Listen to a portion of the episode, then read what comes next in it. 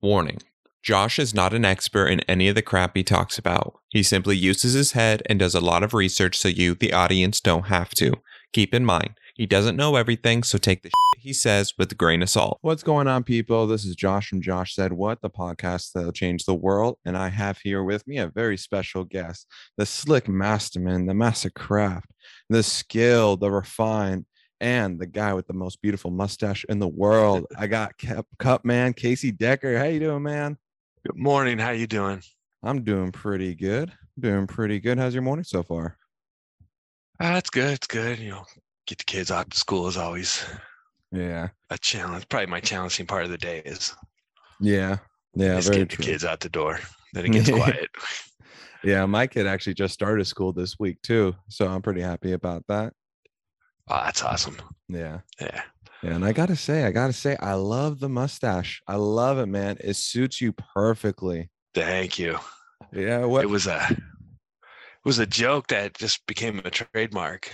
We were I back when uh, COVID had us all working from home and and my old position, the the guys I worked with have grown these like huge beards and I got like that Joe Dirt like white trash DNA thing where I can only grow certain spots. So I was like, well, I can't grow that gorgeous beard. And I'm like, I'm gonna grow like a Rollie Fingers mustache. And I went with it and, and just for fun, and then it kind of just stuck. And now people recognize me from it. I'm like, ah, I guess I got to keep it, or you know, it's become kind of like a trademark thing for me.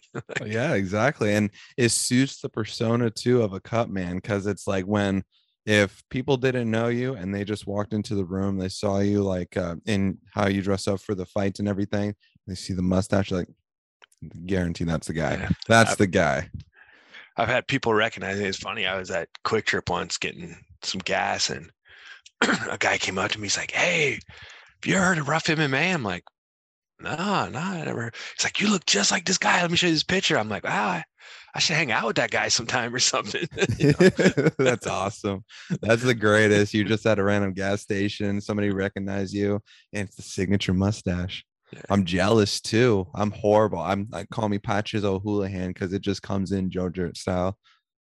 Yeah, that's how it's just my my beard. It just it it looks terrible. So I'm like, okay, uh, I'm gonna just go with this for now. yeah, exactly. Yeah, I get. I haven't shaved in a minute, but I got like just like patches here, patches here. I got a mole here that grows longer than anywhere else. So I always consider this my ugly side. uh, that's awesome. But anyways, I wanted to ask you. So, how'd you get into it? How'd you get into being a cut man to begin with? I'm so curious. It started. I'm getting old. Actually, is the I guess is the is how is um growing up. My my dad was a fireman. My mom worked at a restaurant, and um so they they had odd hours. Mm-hmm. and being little kids, we'd have to go to grandma's house, and it was kind of yeah, you had two options in your grandma's house. You could sit and watch like Dynasty with grandma, or you can go to like boxing with grandpa, where you know he's gonna buy you candy and soda, and you know all the all the fun stuff. So I'm I'm gonna go to boxing with grandpa, and uh, so then it just kind of became, you know, this is pre. I'm gonna date myself. This was back in the '80s, so it. MMA wasn't even a thing we'd heard of yet. So yeah. pretty much you like you went to karate, kung fu, boxing, or like judo. There was your choices, you know. And I was like, oh, I want to box, and I did a little bit as an amateur. I, I I didn't I didn't put in enough work to actually be good. like, but I, I still play around at the gym, and then at some point you're just kind of like, ah, you know, my body doesn't react the same way it did, you know, many years ago, and and uh, I was like, ah, I'd- I'd still like to somehow be involved, you know, Mhm. and the wife and I went to a UFC event here in Phoenix. I can't even remember the number, the date. I remember it was it was Francis Ngannou versus Cain Velasquez uh, was the main Oh, event on that one. And I was watching these guys, and I was like, you know, I, I probably can learn how to do that. And just started looking for stuff online, reaching out to people, and, and it grew from there. And uh, I think I, I said, I'm going to do this. And, and a week later, I got a call from somebody. He's like, Hey, I'm in a huge emergency. I need somebody right now. Can you be up here in, in Prescott Valley Friday? And I was like, Yeah, I, I could be there. Mhm. And it just kind of grew from there. Damn, that, that's pretty awesome. That's pretty awesome. I still remember that in Ngannou versus Velasquez fight. That was just I didn't expect it to happen that way because I think it was what it was Cain's knee. It blew out, and then Francis on the way yeah, it down got him. It was a weird angle, like from where I was sitting. I'm like, did he did he fall? Did he get hit? You know, I, I Mhm. couldn't really see uh till the replay. Yeah, it looked like something kind of maybe gave out a little bit and he got caught on the way down. Um, Mm. it's definitely a fluke thing. Um, Yeah, uh, getting hit by Ngannou's is, is like getting hit by a truck, though. You know, it just you don't know. want to do it. I know. He sends you to the fifth dimension with just one punch. You get the uppercut, then you see Jesus for five minutes. Yeah, I think I watched a Jackass where he was hitting him in the cup, and I was like, God, oh my god! I felt like he pulled his punches on that too, because he generally looked like, "You want me to do what?" like, was like, Yeah. I want this guy to kill anybody today. yeah, Damn, I wonder if those guys can have kids after all those years. I forget the one dude's name, but um, he's the one that on the newest Jackass he just had like the little mohawk. I forget his name, but it's like he gets the worst of the damage, and they always go for the crotch shots with him. I guarantee he will not have kids at all in the Yeah. future. oh my god. But yeah, no. So you got that's how you originally kind of got into and you started reaching out, and then it branched off to where you had the opportunity at Prescott Valley. So with were you originally intending to be a cut man getting into it, or did you originally start off on a different area? I started off with boxing, and and you know, um, it was a different world back in the even in the '90s. Um, Mm-hmm. where you know like you would make friends and like oh i train at this school and we do karate and i train at this school we do kung fu and we'd get together and you know show each other things and, and spar and stuff and Mm-hmm. like the idea of ground fighting just never occurred to us and then i, I believe it was in black belt magazine we saw an ad for the for the first ufc and we thought this was going to be like pro wrestling Oh, you know, the way it was marketed, we thought it was going to be like a, hey, we're, gonna, you know, pro wrestling, like WWE, WCW type thing. So we, so we got the pay-per-view and uh, that first fight, he kicked his tooth out. We're like, well, what the hell is this? You know, and then, all right, it's cool. And then we, then we saw Royce and, you know, here's this little guy in a gi on his back. And we're like, why, why would you be on your back? And he's submitting people and choking people. And we're like, what the hell is this stuff? You know, we'd never heard of jujitsu before, and Mhm. it was completely like blew our minds. We're like, wait, wait a minute, you could fight off your back, you know? And at that time where we're at, there were there was no jujitsu schools around us, so we were, you know, rewatching what he was doing and trying it, and we were probably terrible. I mean, we were probably absolutely horrible. You know, just the little nuances that you get with having a coach or like a good instructable, and you know, we're trying to do arm bars. I don't think we ever did one right. You know, and and and yeah, and then then I went off to the army. I, I boxed a little bit there, like it, uh, and yeah, I got out and I just kept wanting to somehow keep involved with the sport. I, I know, Mhm. uh, even to this, people like, hey, you you know, you should try to be a judge. You should try to be a referee, and I'm like, nah, you know. You guys piss everybody off. you know, nobody's ever mad at me. Nobody gets mad at the cut, man. But exactly. like referees, judges, even when you're right, you know, that you're gonna make somebody mad. So I don't wanna be Exactly. that guy. You know, you don't want to be the half-hated man that's walking Yeah. in. It's like, oh crap! I make one bad call and shit. The audience is coming And- after and- me. you know, You they got a tough flying. job. Yeah. I mean, especially being that close and you know, seeing how the referees work. I mean, they they have fractions of a second between Mm-hmm. an early stoppage or a late stoppage, and and I, I just wouldn't want that stress on me. you know, yeah. it's- It's it's, it's nice. I love tough. what I do. You know, I, I love what I do. I, I it's it's great. You know, wrapping hands is probably my favorite part because that's for a lot of guys. That's the moment that like it becomes real for them. Is, yeah.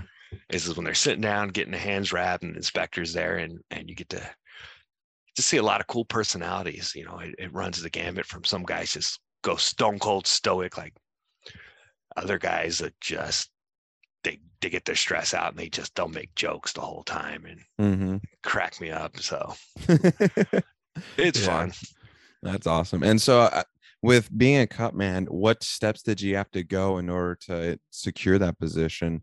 Like, I'm sure, did you have to like do any extra like training under people or stuff Yes. like that? Okay. Um, there is schools they they travel around. They usually do seminars. Okay. Um, I know, like obviously during COVID, and post COVID, it, it's kind of changed. Um, I've done uh, Minute Medicine Man, which he's out of, and I did Fight Business Academy, uh, those two ones, and then just constant practice. Uh, Mhm.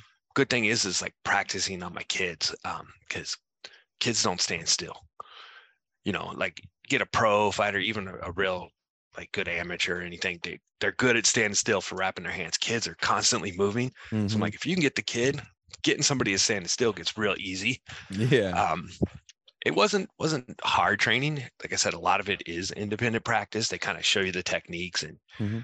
it's up to you to kind of build on that um from there and you know it's a lot of intuition you that you know that minute in between rounds that's a fast minute yeah. when, when you're in there and you know especially if it's a close like grappling match i'm like somebody's bleeding i can't see where and you know so you got to get in there assessed you know and treat and you got about 45 seconds total and that's if wow.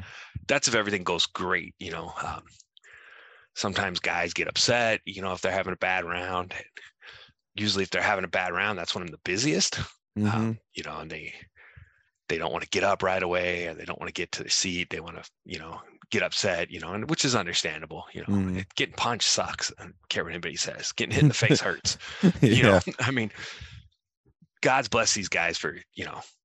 It, the- one of the referees, it might have been Al, made a reference. It's like there's something wrong with us where we do this. Most people spend their whole lives avoiding. There we go. You there? Yeah, I lost you there. I don't, I don't know which one of us it was. So I think it was me. I always have horrible internet. I blame the It city. happens. Yeah, you're out. What Havasu? yeah, like Havasu City, we have just absolutely atrocious internet. But we finally got Allo Communications out here, so that's supposed to like really kick it up. Ugh. But anyways, back to what you're saying. Uh, where were we at? Talking about the in between rounds. The uh, Yeah. yeah, that minute goes fast. Like I said, you got to kind of assess, get get. I don't know, for lack of a better term, control of the fighter and Mhm. see what damage is going to be the most likely to stop the fight. You can't always treat all damage. Mhm. Um, and so you got to see like, you know, you start to learn, you know, over time, like, okay, cuts here, you know, and especially when you work with the same doctors, you kind of know Mhm. what the doctor is looking for. yeah. You know, cuts here, spelling here. Obviously, the big one is eyesight. You know, if something blocks the eyesight, we've all seen it. If a fighter says, "Hey, I can't see out of my eye," they wave it off. That's it. it there's no Mhm. going back from there. You know, and it, it happens a lot. And so we try to prevent that. You know, anything that's going to to cause the doctor to stop the fight is our main focus. You know, Yeah, exactly, exactly. And I think you're also saying something like Al. He was saying like most people they spend their whole lives like avoiding getting hit. But yeah, our guys they go in the cage, they're looking to get hit. Well, primarily hit and not get hit, but casualty of war, no matter what they're it's gonna you're going to get hit. I mean, Yeah. this is the way it is. No matter how good you are, at some point you're going to get hit, and it's Mm-hmm. and yeah, and they're just like, hey, when can I come back and do this again? You know, like Yeah, it becomes a drug. It's so addicting. Yeah, it's it's it is. I'm sure psychologists, psychiatrists, or something have studied it, and I, I don't. I think it's just something about human nature, you know. In my Yeah. opinion, it's it's Yeah. that's what I think makes you know, and and it's weird for people on the outside looking in. Is is when back when I had a corporate job, they and I was doing this, they're kind of like, well, aren't you worried working around these guys? And I'm like, what do you mean? Well, they're they're aren't they barbaric and brutish? And I'm like, to be honest with you, they're 20 times nicer than anybody who works in this place. You know, Yeah. Yeah, that's the crazy thing. That's that's one of the things that So, especially made me fall in love with know, it. it's it's a weird, uh weird kind of world. Yeah. Yeah, that's the thing that made me fall in love with the sport is the fact that you can just go straight into it and it Uh, has so breaking much. Oh, am I breaking up again? yeah, you're breaking up just a little Oh, bit. there There, we it go. goes. Perfect. Yeah. Okay, there we go. Uh, but yeah, one of my favorite things about MMA is the fact that it just teaches discipline it teaches to strengthen your will and it's such a constructive outlet as well that it's like most fighters that you meet they're probably the nicest people most humble people you ever meet and it's i don't know it's just that's why i fell in love with the sport because you have an outlet as a fighter to just let it all out and then you learn so much about not only the sport but about yourself on a physical and on a mental level and just how it translates into the world Yeah, it's a mental game, in my Mhm. opinion. I mean, you obviously need the physical aspects, but you have to have that that mental that mental fortitude to Mm. to drive on, you know. And I mean, we we see it all the time with guys that had a rough round and you know come out there and get a comeback win, you know. Um, mm-hmm. and it's it's really impressive that that level of discipline and and drive is is just and i think it carries over probably to every aspect of life for many of these guys you know yeah um you know if you can go through through that you can go to a, a job you know it's Mhm. not hard Yeah. going, you know going to a regular job isn't hard after that you know Yeah, exactly. Like a good example was the uh the Besnik Ashi versus Derek Frieda fight just this last weekend. That was a That was very so good fun. example. That was my favorite fight of the night you know yeah. It was such a war. Like starting out, like from watching it, starting out in the first round, you had Derek Frieda. He was kind of catching him constantly with that one-two, the overhand right. And Besnik, he did get dropped, I think, like once, but he kept on just grilling through it. And then as it progressed to the second and the third round, you saw Besnik make all the necessary tiny little uh, kinks and adjustments to the game. And he just flipped the script entirely. And by the end of the fight, he was the one dominating and he managed to get that split decision win. yeah that one that was one i'm glad i didn't have to judge because rounds one and three were very clear on that one who won round two was Yeah. you know that was that was a, a close one there and that that was probably my favorite fight for the night both those guys kept me busy Yeah. both kept me busy on that one Like, yeah, that was such a great fight. And like Derek, even after he was like, shit, I ain't, I ain't sad or anything. He was still all hyped up and excited because just the fact he went through that amazing freaking showcase of a war. And then when he walked out of the cage, he's all just waving up the crowd, hyping him up. It was freaking awesome. he also has a pretty badass mustache too Yeah, he does. he's got the handlebars. God, yeah, that's awesome. Yeah. But yeah, so how Yeah, that- long have you been a cut man? uh little over three years is when i first like started making money like getting paid to do it um before that it was it was a couple years just kind of working in the gym like different gyms that i go to wrapping guys up and um i kind of lucked out uh, i'm not gonna pretend like i some great like genius or anything but uh rob who who is a cutman for the the ufc lives like five minutes north of me and Oh wow. I just kind of accidentally like fell in with him and and made friends with him and that he was the guy that got me like my you know really got me going on that he, he kind of like mentored me and, and put my name out there and he, he's a really great guy too like um, Nice.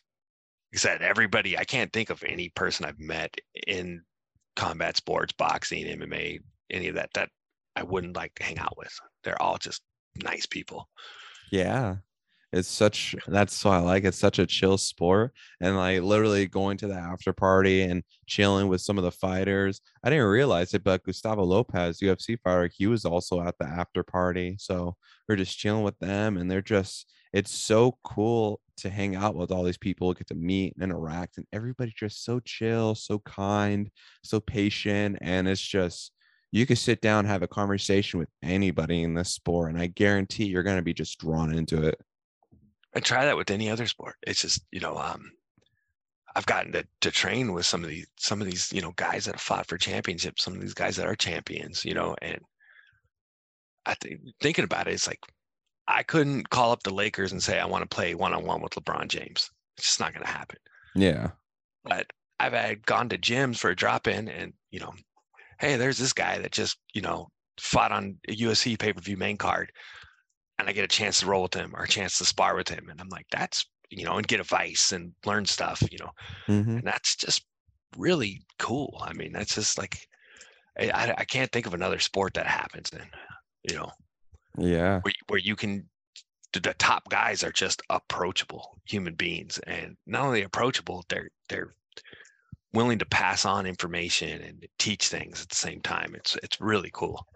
Yeah, it really is. That's why one of my favorite gyms going out in Phoenix is AZ Combat Sports because Kevin Natividad, he uh he trains out of there and uh it was like two years ago. I brought JJ Nelson with me over to that gym and he got to spar with Kevin a little bit. And it was like he was just so grateful for the experience because he got to actually spar and interact with UFC fighter, kind of pick his brain on how all of it works and like how to get into it and like what kind of training he does and everything. And the entire time, me and JJ were just bullshitting with Kevin. We're asking questions, and he's such a super chill dude, so easy to talk to. And it's that's another reason why I fell in love with the sport because just the people in there are absolutely amazing. Yeah, just top notch human beings. Yeah. Yeah, exactly. Exactly. And so have you only been doing uh cut work for RUF only or have you been kind of working with other promotions too? I've worked with a bunch of different promotions. Uh, WFF when they were around, uh, Rise of the Prospects. I've done both their events. Okay. I've done Rage in the Cage, RUF, uh, some boxers. Uh, that's all I can think of on top of my head. Um, RUF is the one I probably do the most. They they tend to put on the most events, and Mhm. uh, I'm really looking forward to whatever their next event was. With how good this last one was, um, yeah. yeah, it was just. I feel bad for anybody who missed it because that was probably one of the best, uh, hands down, in any promotion from international high level to regional. That was probably one of the best events I've ever seen. It was fun. That crowd had such a great energy that night too. I mean, it was loud in there. You were there. It was loud. Yeah, it was. It was I, I, went back and watched the video with with my family, and they're like, "Why are you using hand signals?" I'm like, "I couldn't. We couldn't hear each other up on the, up in the check-in area." I'm like, I had to kind of hand signal. I'm like, "Hey, take your stuff off," you know, because there it was just the crowds were just insane, which always makes it more fun.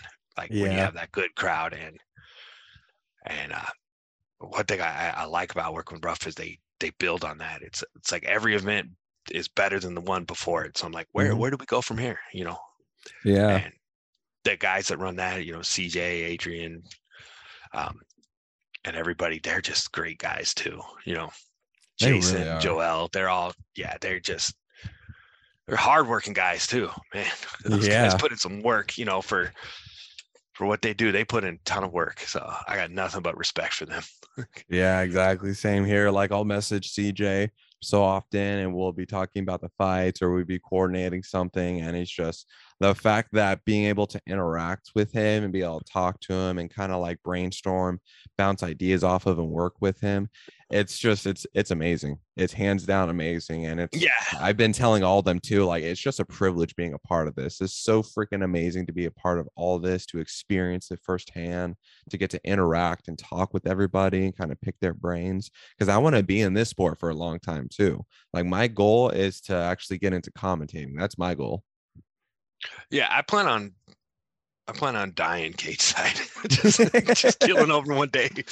The bell's gonna ring. They're like, "Where's the cut, man?" I'm just gonna be sitting there peaceful, just Yeah, done. You know, like, you know, not for a long time, but like, yeah, exactly. that's my plan. Just, just die out there somewhere. You know? Yeah, hell yeah, that's the way to go. Go as a legend. God, that's awesome.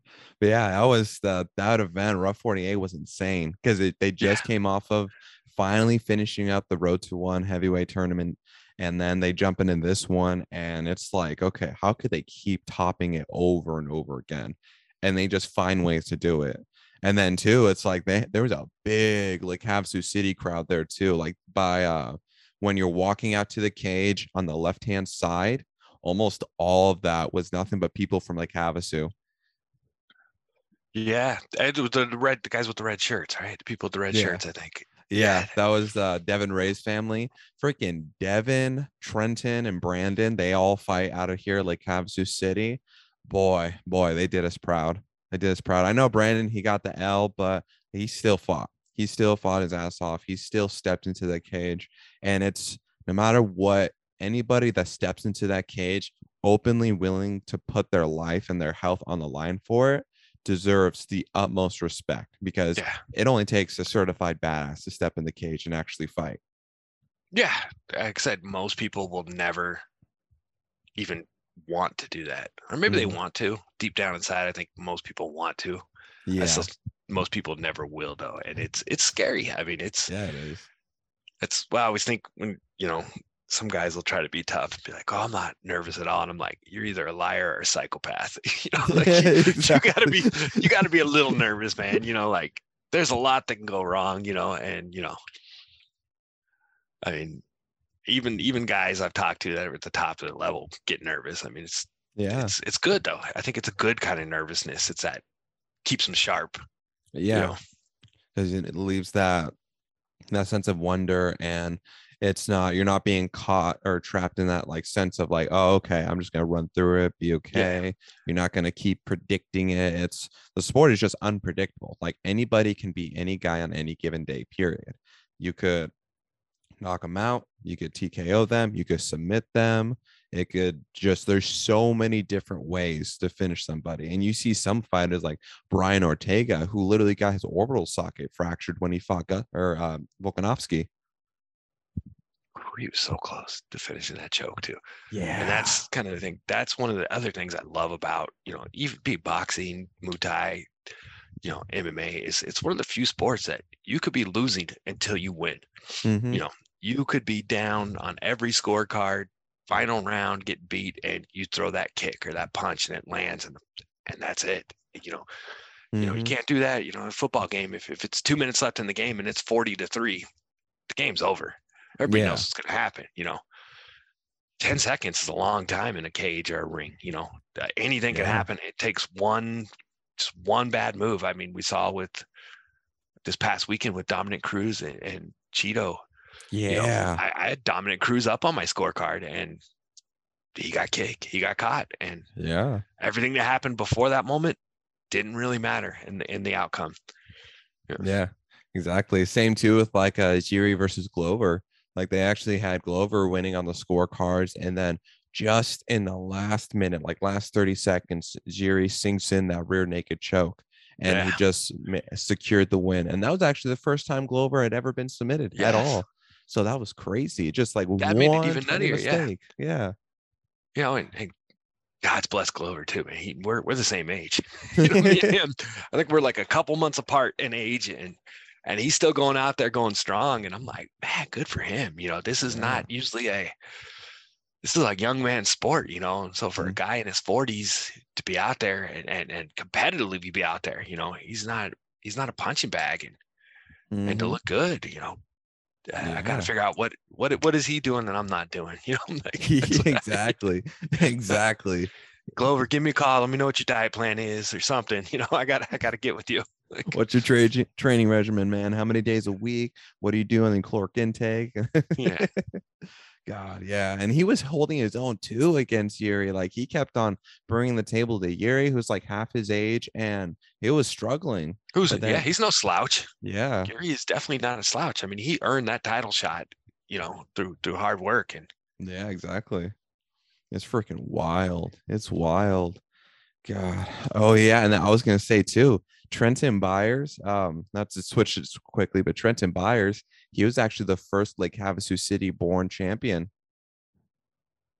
we breed. And I and I tell people when, especially when I travel and and I have friends from out of state, they're like, "What's going on in Arizona?" I'm like, "We breed tough guy people out here." I mean, Mhm. if you look, what we've had past two weeks in a row, Arizona fighters gotten contracts on uh Dana White Contender Series. You know, it, and it's kind of cool for me because I'm like, ah, I, I remember taking care of this guy two years ago, wrapping his hands, and you know him getting ready for like his pro debut, and and I remember working this guy's cage, and now here they are. They're they're stepping up on you know the biggest stage there is for this right now. You know, and so it's it's real awesome to to see them grow. You know, from from from amateurs to pros to you know pros on the regional and blowing up into you know to the next level. And I, I hope they do good. You know, wish nothing for the best for Mhm. that's Yeah. the hardest part about this is is is a lot of times I'll have two guys that I like a lot.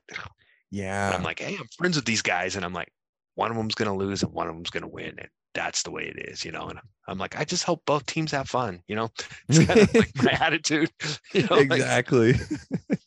That's how I was with uh, Devin Ray versus Enrique Barcinas because I Yeah. remember being at the the last event and Enrique got that first round TKO win against um what was his name Caleb Encinas I think, and I dude Enrique he's a badass he's such a cool super chill dude I've talked to him on Instagram a few times and everything and then then he goes up against uh, my guy Devin Ray who's representing like Havasu and I'm like god damn it I like Yeah. both of these guys. I don't want there to be any bias, even though it's like because like Havasu, I gotta rep Havasu, but no, I love the both of them. They're both outstanding guys. They're both badasses, and that's why too. When after the fight between Devin and Enrique, when I heard that he was going to the hospital, I was like, oh shit. So I hit him up on Instagram, make sure he was doing okay, and he was like, yeah, I'm doing good, man. You'll see me back in no time, and I'm like, good. Yeah, he's a- yeah. he's a great guy. I, I, we, me and my son have gone out to Baker's and to their open mats, and Mhm.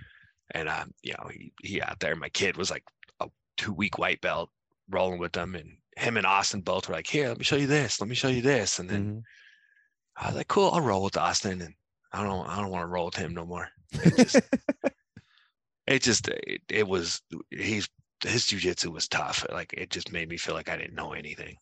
yeah. I'm like, I should, I'm just gonna quit after this. like he's, he's so good. I don't want to, I don't even want to talk about it. People are like, what was it like? And I was like, it's a blank spot in my mind. I'm just, it's I'm like that traumatic, exactly. traumatic memories of. It just he had an answer for everything I did when I when I tried. You know, I, I couldn't even. I tried to mount an offense, and then I was just on defense, and everything I did defensively, he just knew a million counters for, and I'm like, ah, that's why you do what you do, and I do what I do. You know, Like, exactly Uh, exactly that's why i love jujitsu too. It's like there's still some like some people that i know that are like eh it's like jujitsu seems like a waste of time but it's like no it really isn't. Like the the physical demand on not only just your body in general but cardio wise is absolutely insane and then it's it's a game of chess that you're playing on the mat. It's like okay how am i gonna how am i gonna transition and pass guard without compromising myself or any one of my limbs or I'll cough up my neck for them to get a choke or how are they to reverse it? How can i reverse it? And it's it's it's a chess match and you make one wrong move and boom it ends the whole match exactly. Yeah, it's it's a game of inches. You know. yeah yeah like i was when i was uh, still training at az combat sports for a little bit there was this one purple belt that i was rolling with and he was just he was perfectly nonchalant just chilling on his back and then me i was on top and he had me in a half guard and me i'm just trying to figure out okay how can i how can i position myself in a better one? How can i get into full mount? Or how can i possibly like switch up into an arm bar? And while i'm just thinking of all these uh, different things of what to do this guy he literally keeps putting me in a wrist lock. He put me in a wrist lock like three four times. My hand is like caving in like this and i'm like oh my wrist my wrist. But i was able to just barely break free from it a couple times because that that bit hurt and and he just had it sunk in and that's how i actually learned about wrist locks and i was like holy hell and I then love uh, wrist locks. So like, Yeah. I'm, I'm going to hell. I'm an evil person. And they're like evil, and I'm like, I, I don't care. I'll be evil. I'm a, I absolutely love wrist locking people, and yeah yeah i still i was still i've been trying to figure out how to do it on my own but every time i'm i'm rolling with people we're doing it no gi and it's, it's harder to be able to kind of lock and trap their elbow when there's so much sweat and everything versus holding there with their gi and getting it in but it was freaking awesome oh yeah, I swear some of these guys in nogi sweat like WD forty. yeah like, like, like, how are you so slick? Are you sweating Crisco? I mean, like, like, Oh, that's fucking awesome. Yeah. And oh, it was um the day before, was it the day before weigh-ins? Yeah, the day before weigh-ins for RUF 48. I was actually rolling over at uh uh AZ Combat Sports and I had been rolling with the dude that was a heavyweight. He had at least like 40 pounds on me, but I was actually holding my own very well, which I was very surprised. But every single time I try to break free from his half guard or like quickly like step around and try to get on top or get side control, bro, my feet just slipping out from underneath because we're just sweating so much. It's like son of a bitch. But no, yeah, awesome. that's that's that's our our beautiful Arizona summers. where Mhm. yeah, it, it just seems impossible to get the gym cool sometimes. Yeah. you know? Or you got to spend like five grand on that AC bill for the gym. 'cause it's just Yeah. Dude, it's freaking. That's the thing that like I think especially works to these Arizona fighters' advantage is this heat. Cause Yeah. I mean, running in the cold versus running in the heat, it does have a pretty substantial difference, like cardio, because you got to be able to just deal with it and get through the grind and whatnot. Like just last week, I did a three mile run from where I from where I live to the Walmart here in town and back. And bro, it kicked my ass. I had I had heat exhaustion for a day after. I was just groggy and everything. But I usually it had been a while since I've done a run like that, but usually I'd be in like 102 degrees, like in the late evening, and I'll have a sauna suit on. And it's just I lost three pounds, don't worry. but no, it's like it does, it definitely does wonders for your cardio.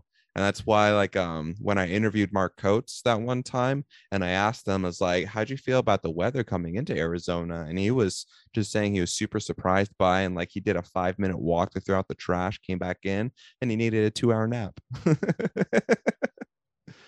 It's also easy. That's what I tell guys. Like, it's hard to make weight. I'm like, in Arizona, I just drive with your windows up, you lose five pounds by the time you get to the scale. You know, like, like just don't turn that AC on in your car. You'll you'll you'll drop some weight. You know. yeah, exactly, exactly. Just keep the AC off. Just go walking around. Yeah, you'll lose that weight, no problem. Yeah, it's it's it's a little easier. Yeah, it's like we don't need saunas here. That the our Earth is our sauna. Our state is our sauna. yeah, and it's like um Lake Havasu City is actually the hottest populated region in the entire country. So the only place here in the U.S. is hotter than Havasu is Death Valley. So it's Ooh. like, yeah, exactly. And it's I get like for my job, I get a lot of people from out of country that come here, and they're like, "Oh, it's hot, yeah." and they're just like like here like from where we're from it's like 40 degrees celsius and i'm like no for here it's like 53 54 celsius which is be That's like like- 120 something That's what made me fall in love with Arizona is that in the army they had me. I was in northern Africa in the Middle East in the July, which is a different level of heat. And then, I, then Oh. I so I hit. I came to Arizona for one of my friends was getting married in like August, and you know it was like 95 degrees, you know 88 at night. I thought this place was a paradise. I was like, well, this is this is beautiful. Like I'm I'm gonna I'm hitting this place up as soon as I can, and you know yeah exactly and that's why like if you're like people crack up whenever i tell them it's like to them like 90 degrees will be hot or like 80 degrees will still be like super hot and i just go walking around it's like oh this is nice i'm feeling a little Yeah. bit chilly I got to get a windbreaker on or something, you know, when it hits 80. exactly and it's like it rarely ever snows here in arizona like up up like the northern end it'll snow more but you get mostly like the monsoons and whatnot then it brings in some humidity and it's like shit. Like imagine like 110 degrees with 80% humidity. Now that's a killer. Yeah, that is not fun. yeah. It's freaking wild. It's freaking wild. But yeah that's why i especially give like my guys here devin brandon trenton as well as my guy patrick i give them so much props for all the extra work that they do especially out in this heat because you know they just want to like get get it over with get done. They want to drink some water but they can't because they're trying to cut weight. And all they got to do if they want to just cut the weight is just throw on a sauna suit some extra towels just stand outside for five minutes you'll lose that weight. Yeah, I think my neighbors probably, probably, probably want to call the cops on me when I go because I usually run in the afternoons, you know, and right now it's something. One day it was like 110, yeah.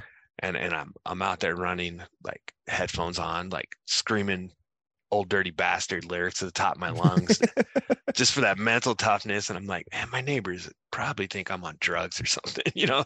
They're like is who is this crackhead you know running around screaming these words? You know just, just to keep himself motivated. They're like what's what's going on with this guy you know I know. It's like, is is he a psychopath? He has to be. Who's gonna run in 110 degrees, screaming, blaring that music? I tell you what, these badasses from RUF Nation. Yeah.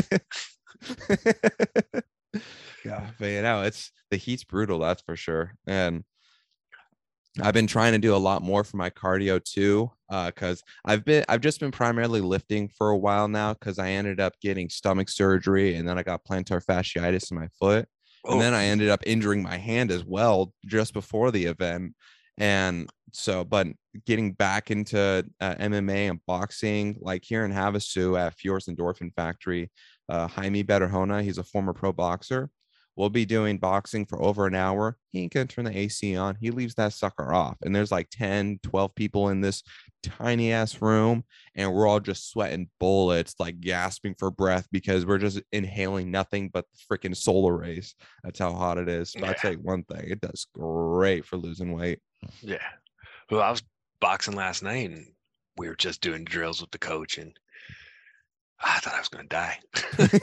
and he told me, he's like, yeah, all right. I was like, you know, if I ever throw that many significant strikes at a guy and he's still standing up, you know, we're just hitting mitts. I'm like, I'm not coming off the stool. That, that guy's a Superman. You know, I'm like, guys, you know, when you when you train, you're just throwing, throwing, throwing, throwing, throwing, which you Yeah. would never do it in, in a boxing match. But I probably, you know, threw like 50, 60 punches in a minute. And I'm like, yeah, if I, if I hit somebody that many times and they're still going, I'm fight's over. He won. He's good. He- I'm going home. I need. I'm gonna drink I'm some like, yeah. milk. You can take the belt. Just do it. yeah, yeah, he's won. I'm I'm good with that. you know, that guy's tough. uh, that's awesome. Uh, man, well, what kind of gyms uh, uh do you train at out in uh Phoenix? Or are you, you're in Phoenix, right? I'm in Gilbert, right Oh, outside of. Phoenix. Uh, I train right now out of a place called Union Combat. We're we're a small gym in uh, Mesa. We uh, had the misfortune of opening up like December of 2019. Oh no! so like, and people are like, why would you guys open up? Right? You know, we're like, hey, you know, it takes time. You know, you don't just say, hey, we're opening up and the doors are open. You know, Mhm. uh, I believe our head coach Sean started the process in September, October of 2019. You know, looking for a December open date. So opening in right before the lockdowns was.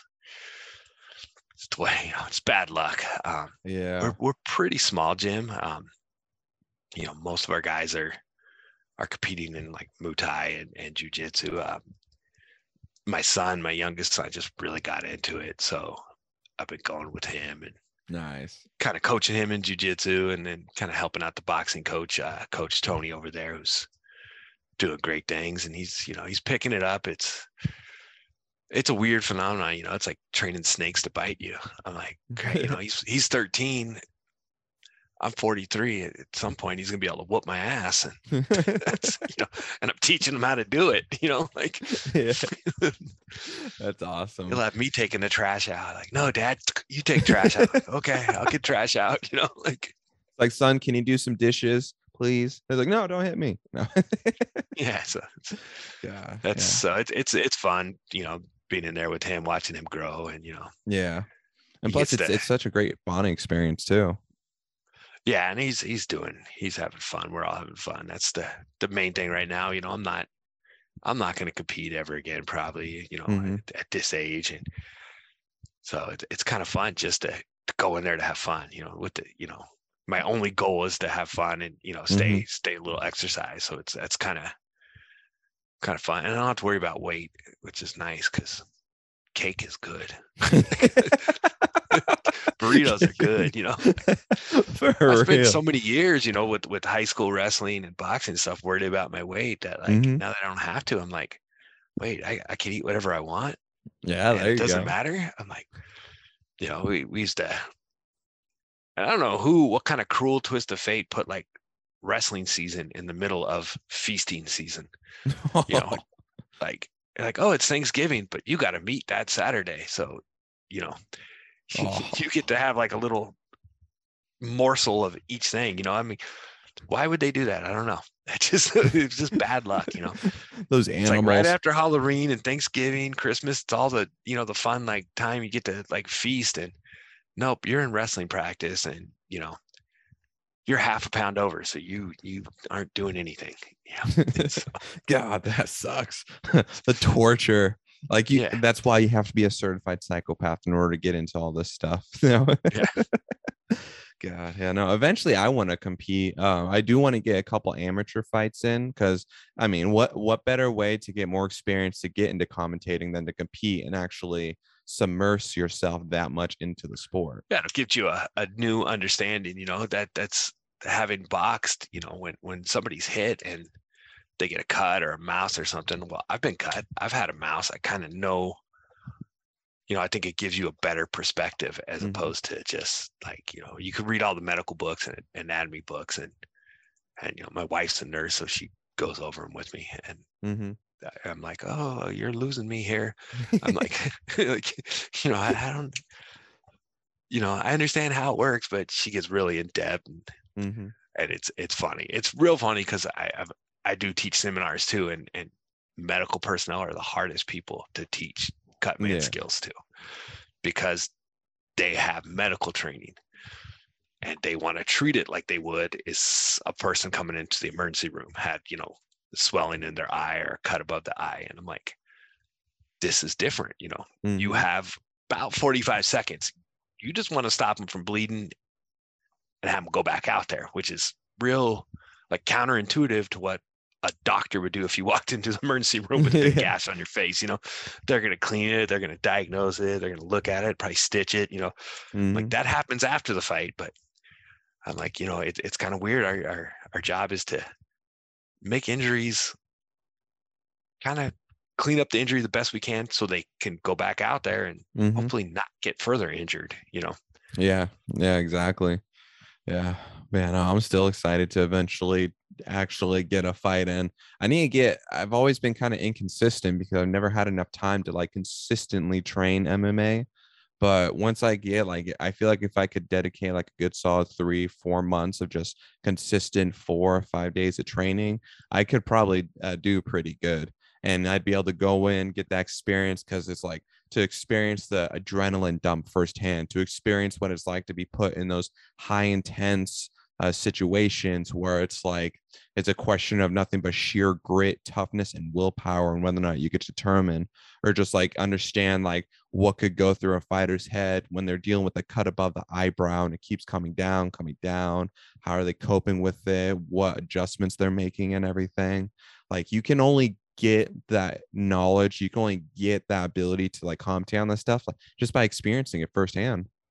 Yeah, exactly. I, I, agree. I mean, you can you can read about it, you can listen to interviews, you can watch it, but until you're until you're there, it's it's. I still remember the first fight I worked as a cut man, and you know we're best seats in the house. Like we're real close to the ring, and um, I'd never been that close to an MMA uh, cage before, and a guy got took down with a huge like double leg. Ooh. And just the imp- impact that I felt, I was like, "Oh my god!" so, you know, like that guy got thrown. You know, like yeah, like, just kind of threw me back for a minute, and like, and then like the yeah, the first guy that got cut, where I'm like, I got to go in and do something. You know, and it, it's kind of, you know, I still get nervous. Um, I get more nervous working as a cutman than I ever did in any kind of competition because, and I, and I thought about it and I'm like, well, when I was competing, be it jujitsu or boxing or, or even wrestling in high school, if I made a mistake, I lost. Yeah. It's on me.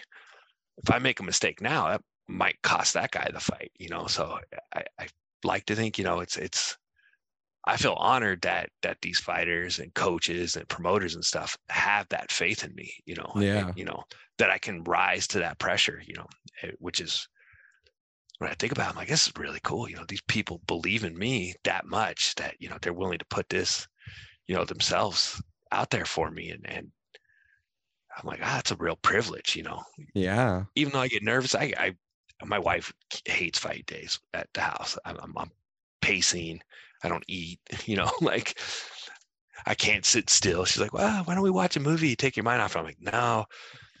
And once I get to the venue, we get in that locker room area and, and it just, it kind of all washes away. And it's like, okay, game time, let's do this, you know, but that build up to it is just, it's, it drives me insane sometimes. I'm like, you know, I'm triple checking my bag. Okay, do I got my scissors? Do I got enough this? Do I got all the things I need? You know, mm-hmm. And uh, yeah, she's like, I hate fight days because you know, those three or four hours until you leave are just she's like, Your your energy is too much for me. exactly. That's exactly how I am because it's I'm I'm actually very surprised myself that I don't get I haven't gotten as much nerves as I thought I would because I've always been socially awkward too and everything. So like reaching out to people on my own has always been something I'm like, "Ugh, I don't want to. I really don't. But then like just once I dive into it and I go through, I get over the panic of like, okay, I have all my equipment. There's nothing going to go wrong with the equipment. Always something goes wrong, but it better not go wrong. But then I just jump into it and it's just like I feel like I'm in my element and everything. Like when I was at the weigh-ins interviewing the fighters, um, and then we're doing the pictures and everything. It was freaking wild. And literally the entire time for the weigh-ins and during the fight event, my hand was messed up. Like it was messed up bad. There was one point what did you do act- to it? I noticed that. Yeah, like you, you had it wrapped up that night. What did you do to it? Yeah, so um what was it? Friday, just like uh, a like an hour before the weigh-ins, I was at, I was in my hotel room and I was working on my pre-fight interview questions and the desk that was in the room, it had like a little hidden board underneath like the top section. And me not even thinking, I go to put my hands in my lap and twice in a row I cracked it just perfectly, like right on the sweet spot of my knuckle. And so the whole thing ballooned up. And so, like during the weigh-ins itself, that was when like all the swelling and the throbbing really started to kick in. So, like during the pre-fight interview questions, it was like throbbing, setting up and taking down all the equipment and everything. And then the next morning, when I woke up and it was still feeling the same, I was like, okay, screw this. There's no way in hell I'm gonna go to the hospital for a freak hand injury and miss this entire event. So I literally went to Ace Hardware and then I went to CVS. I got like bandages, antiseptics, and everything. And I got razor blades. I went back to the hotel room and I cut that bitch open. I just cut it straight down there and relieved the pressure. I wrapped it it? up super tight. Yeah. Because I mean, for all I know, I go to the hospital, they're gonna do just the exact same thing, but the difference is they're gonna slap me with a five thousand dollar charge. But by the time Yeah. like the the fight event came, the swelling was going down. I was able to like do more with it. Like before, I could only move my middle finger like that much, but now it's like now I could finally like close it more and everything. And I was actually tempted at one point. I was gonna go up to you, it's like, "Yo, Casey, can you do me a favor and just like wrap my hand? Like, I don't care if it goes numb, just like wrap it good." I could have got some of that. And speaking of the cut, that's that's something that we don't do, despite what you see in the movies. I have people ask me all the time, like, how do you know where to cut? And I'm like, what do you mean? Well, I was watching Rocky and he said, cut me, Mick. I'm like, no, they, we don't do that. I'm like, I'm like, think about it. Would you really, in that environment, want me having a razor blade right by your eye? you know, like, I mean, come on. How, how bad do you think? There's so many ways that can go bad.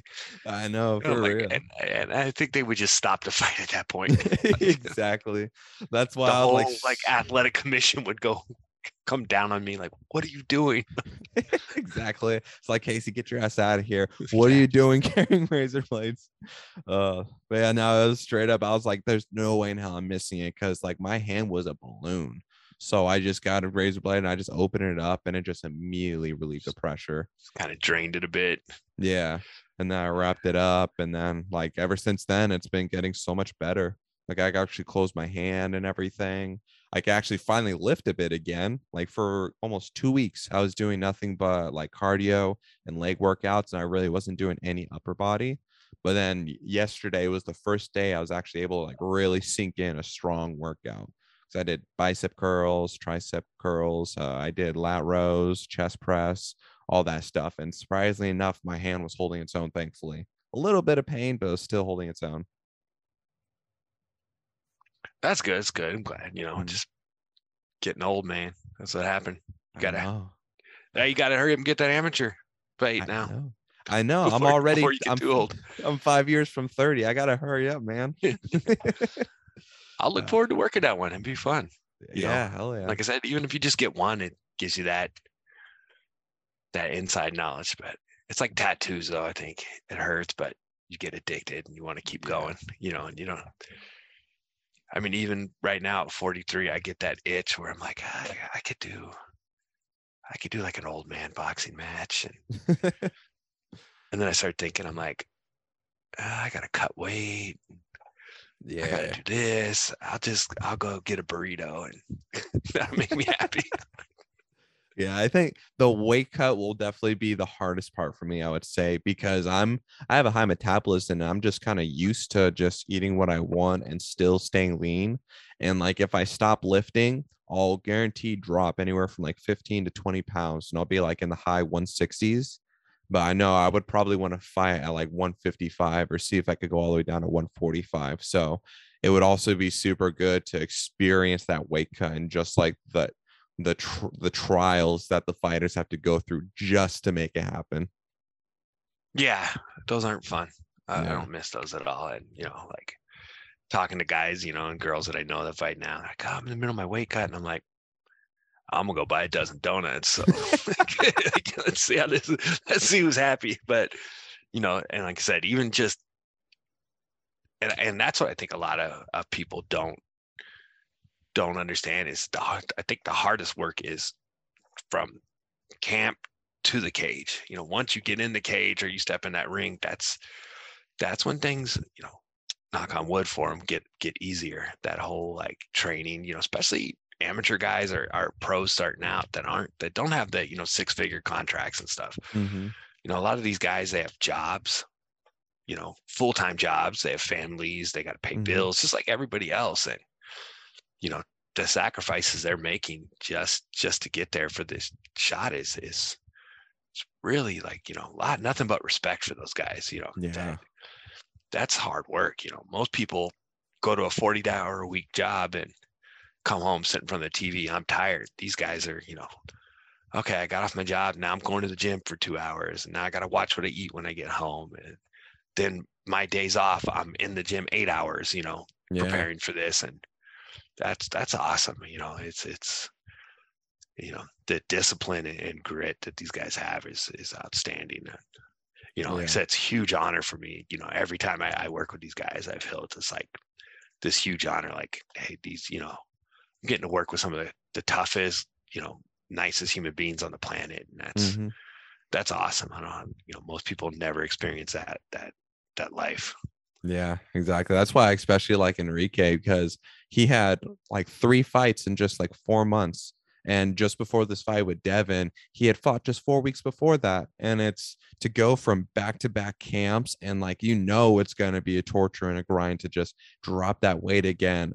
And he still pulls through. And so it's just, that's why I have just the utmost respect for these guys because it's just being- him being an amateur too is is, is he's Yeah. not getting nothing. He's not getting anything for that. You know, he can't Mhm. get a payment. The minute you get a payment, you're pro now. You know, so he's probably coming out of you know coming out of his bank account.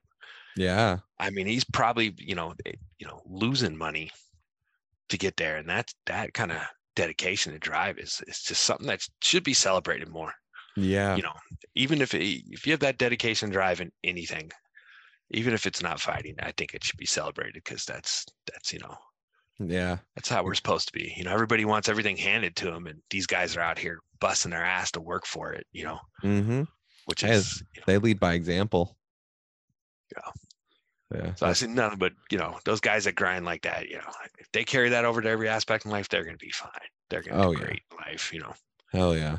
That's why I really like uh, Antonio Ruiz as well, because he went through that three round war with Trenton, and then he still goes around and he starts competing in a BJJ tournament. And the fool actually got second place. I was like, hell yeah, Yeah. man. I saw it on Instagram. I was like, congrats, man, and everything. And like his Antonio- mustache looked better than mine that night, so I was I was a little upset with him. Oh, that bastard. No. I was like, I was like, man, you're making me look bad, and you got to go shave. You know, like, like, we gotta get some some grease and turn it the other way. You know, we can't we can't we can't uh, put to shame the cut man. He's got a rocket. it gets you know it gets hot up there on the Yeah.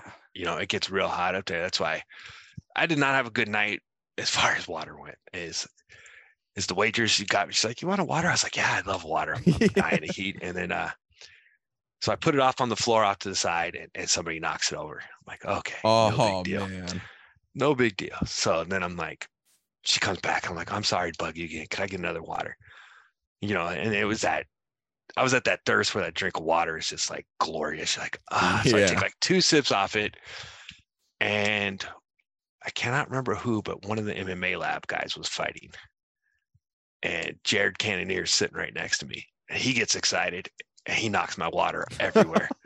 and I'm like, I was mad, right? But then I'm like, what am I gonna do?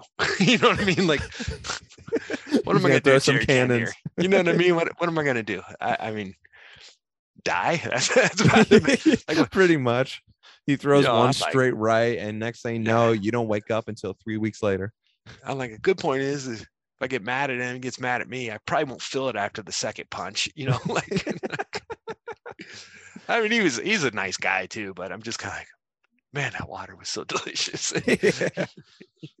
he felt bad. He apologized, and I'm like, it's it's not a big deal, man. But yeah, he just, you know, I can't do nothing to him. He'll have his way with me, you know. Exactly, exactly.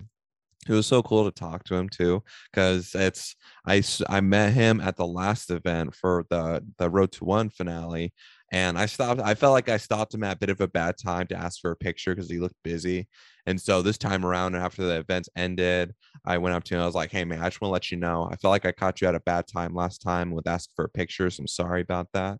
But he was so cool, so chill. So we were just kind of like chopping it up, talking about MMA kind of laughing back and forth and it was just freaking wild it was just wild Yeah, it's it's real interesting. Like I said, you know, that's what the first moment I think, and I don't even remember what event. The first moment I was sitting in like Benson Henderson sitting next to me, and I'm like, yeah holy shit, I'm sitting next to Benson Henderson, and well, that's just weird, you know, like like I was just starting out, and and I'm like. How did this happen? You know, it's kind of like that's how it was with rich franklin at the last event. I Yeah. literally and i thought it was so i thought it was so fucking hilarious. I felt so bad but like after the event ended and he was talking to a couple other guys that was in the in the cage i straight up went up to rich franklin and those other guys and asked them like hey i'm sorry to interrupt you guys but if you can can you just move over a little bit? I'm gonna do like a little scream announcement. And then i just go right into it and i'm like don't kick my ass rich franklin he's in guy. He's in great shape too. I mean, yeah he looks- is he's in phenomenal shape. And I follow him on Instagram and we talk occasionally on there and he posts his workout videos. And I'm like, yeah, I'm I'm lazy. You know, like, like, I see what he's doing and I'm like, I just did like a 30 minute kettlebell workout. I don't even think I hit his warm up. you know, man. I know the dude will be on like a 12 hour flight, still come home and still do two Yeah. hours of working out. And I'm like, shit, I Yeah. want your energy levels, man. What's your secret? Yeah, he was he's another great guy too. You know, he's Mhm. he's definitely like a he's a living legend of this sport, you know. and he's just incredibly approachable, funny and nice and just just a just a good human being, you know. Yeah. Yeah, it is. It's that's why again, it's just it's such a privilege and it's an honor to just be a part of all of this. Cause I also came into this with no experience at all. It was just I it was originally I was managing JJ Nelson and Patrick Boffman, and then that's how I got introduced at the the quarterfinals to uh, MMA Stalker and Row, and then going from there, just getting experience in now interviewing fighters. Just like man, this is absolutely incredible. I'm just You had so great I'm, suit. I remember you had the great Yeah. suit that night. yeah, I gotta look good. You know, I gotta represent. I had to make a good impression. Nah, I'm glad was I cool. did. I was impressed. I was like, wow, this guy's not a fighter probably because he's in that suit. He's there doing who, you know, I'm like, who is this guy? And then yeah, I found out you managed him. I'm like, ah, came in looking styling to manage his guys. Nothing but respect for that, you know. Exactly. Yeah. That's why I had to look good too for the pre-fight interviews. I had to make sure I had my button up. I had my uh my uh shoes. I had to make sure I was looking good. One thing I forgot was my watch. And I was like, damn it. Oh, I can't forget to watch. Got to accessorize, man. Yeah, exactly. but hey, I'm just I'm still glad to be a part of all of it. It's absolutely amazing. Yeah, it's it's awesome, man. To do that, it's definitely great, you know, and everything's growing. It, it's it's still, I mean, in the grand scheme of things, this is still a new sport, you know. I Yeah. mean, you look at pro football has been, you know, I don't know, forever. Baseball's been, you know, probably 100 years old. Basketball's Yeah. been around forever, and and the explosiveness and growth of it, you know, if you would have told me, even you know, uh, my first live MMA event was UFC three. I was I was 16, and we we snuck out. You know, like oh, I'm staying at my friend's house, mom, and he's like staying at my house. You know, it was before cell phones and Yeah. and stuff. And then we we drove out to this van If you would have told me that like it was on ESPN. At one point, this is going to be on ESPN. I'd have been like, "You're high as shit." Like, they're not going to put this on ESPN. You know, there's no way that they're going to have this, you know, on the same thing that the NBA and Major League Yeah. Baseball and stuff. And, you know, and here we are, you know, and, Yeah. and we got Bellator's on Showtime now and Combate Global's on, on multiple channels. And, you know, it, it's starting to grow at a level that, you know, is really fast given, you know, the short time frame that first UFC event was 1993. So, Damn. it, that wasn't that long ago. Like I remember watching that, you know, and Yeah.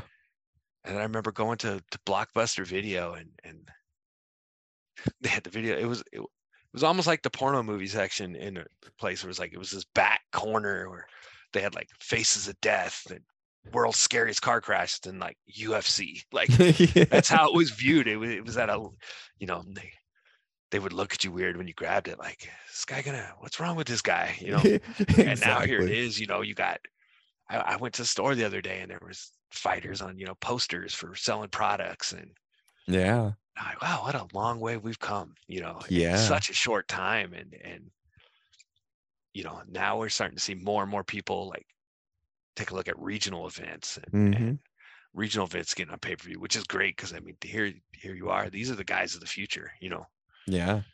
these these are the guys that are going to be champions two or three years from now. You know, you know we had what Waldo he was fighting you know on RUF six seven months ago or something like that or maybe a year ago I can't remember how long but now he's now he's fighting for the UFC on in October. Yeah. You know it wasn't that long ago that you know he was he was with us and and it's pretty awesome. You know that's that you know that the support that's happening for that. You know Yeah. like I said, the fans, you got to give it up to the fans. They definitely bring Mhm. the energy and fun to the event more than anything, you know. Yeah, exactly. That's what Steven was telling me too. Um, uh, like with just the energy and like he said, like the energy that you guys bring from Havasu is absolutely incredible. And I'm like, hey, you got to represent. It's like, especially here in Havasu, there's such a passionate love for this sport, and it's just so incredible to see the growth too. Because it's like I posted a post-fight video of Trenton, just one week, four thousand views here in Havasu, and it's just absolutely incredible. I, I've been up to Havasu, God, probably a decade. So Shit, now you got to come down. yeah, I'd gotta come to down come down. I'm about to find find a gym up there. Does like an open mat, do a drop in or something sometime when I get up there. Oh yeah, there you Uh, go. Well, I'll get you a shot at the bar too. I got I got suckered into that one. so I got I think, I think Moose and Marcus uh strong armed me into that one. yeah, Moose dragged me over to it too. I I literally that like, was what, my are- what are we doing? Like, exactly. That was my was like, first time "Ah, ever. Yeah, and I don't want my to do this. And I'm looking around. I'm like, oh crap, I gotta do this. And then he's like, well, you kept going. I'm like, hey man, once you get on the ride, you just gotta hold on and just take it to the end, you know? exactly, exactly. And that was my first time ever taking a shot of Jameson. That's why in that Instagram video, you just see me duck quickly behind Moose. Cause I'm like, I inhaled half of it. I'm like, oh no. uh, uh, uh." Like I saw Jesus for five minutes. He was giving me a full lecture on the Garden of Eden. That's how bad it was. Yeah, I, I Uh, don't I don't drink too often, so it, it hits me pretty hard. Yeah. Like we ended up like at a chili dog spot at like 2:30 in the morning on Mill Avenue. It was amazing though. I mean, food spot chili was dog ever. great. yeah, I'm like, even said he's like, "That food was good." I'm like, "Was it really good?" Or was those two shots what made it that good? You know? exactly. Exactly. My go-to after like drinking is always McDonald's. I don't know why, but a greasy McDouble that just hits the spot. Oh, I get crap. I'm a huge fan of McDonald's. People are like, "You eat that stuff?" I'm like, "Bro, I'm the first in line when they bring the McRib back." You know, like, like, "Uh, exactly. I love McDonald's. I don't know what it is. It's just it's it's like I don't like a lot of fast food, but like McDonald's and Popeyes are Yeah. I can eat them all day. You know, it's probably not great for me, and I, and I won't eat it all day, but I could literally just eat that all day. Yeah. Exactly. I'm still addicted to the McChickens. I always get the McChickens because they're cheap, but they taste good. And it's like I don't eat, I inhale. yeah. And it's like I said, I don't eat. I have a hard time eating before before fight. So Yeah. usually by the time it's over, I'm freaking starving, and you know it gets late. You know, Yeah. so trying to find it's sometimes that's the only place open. You know, at Mhm. 11 12 o'clock in the morning. You know, and you're like, oh wow, Yeah. I'm gonna get a chicken sandwich. Like you're saying. Yeah, exactly. I'm sure you remember seeing me too when CJ had me doing a little security for that door as you guys kept coming in and out. You just see me eating my Burger King or no, my Jack in the Box right there by the door, and I'm like, Oh, I was trying to get some from you. Remember? I was like, "Where's mine?" I'm like, I know. it's like, don't worry, I bought it for you. It's at the store still. Don't worry, you can go grab it.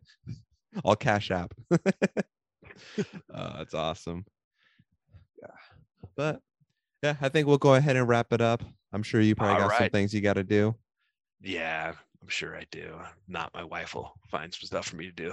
Yeah, exactly, exactly. But thank you so much for having me on. It, it's been fun. Anytime you want to do it again, let me know.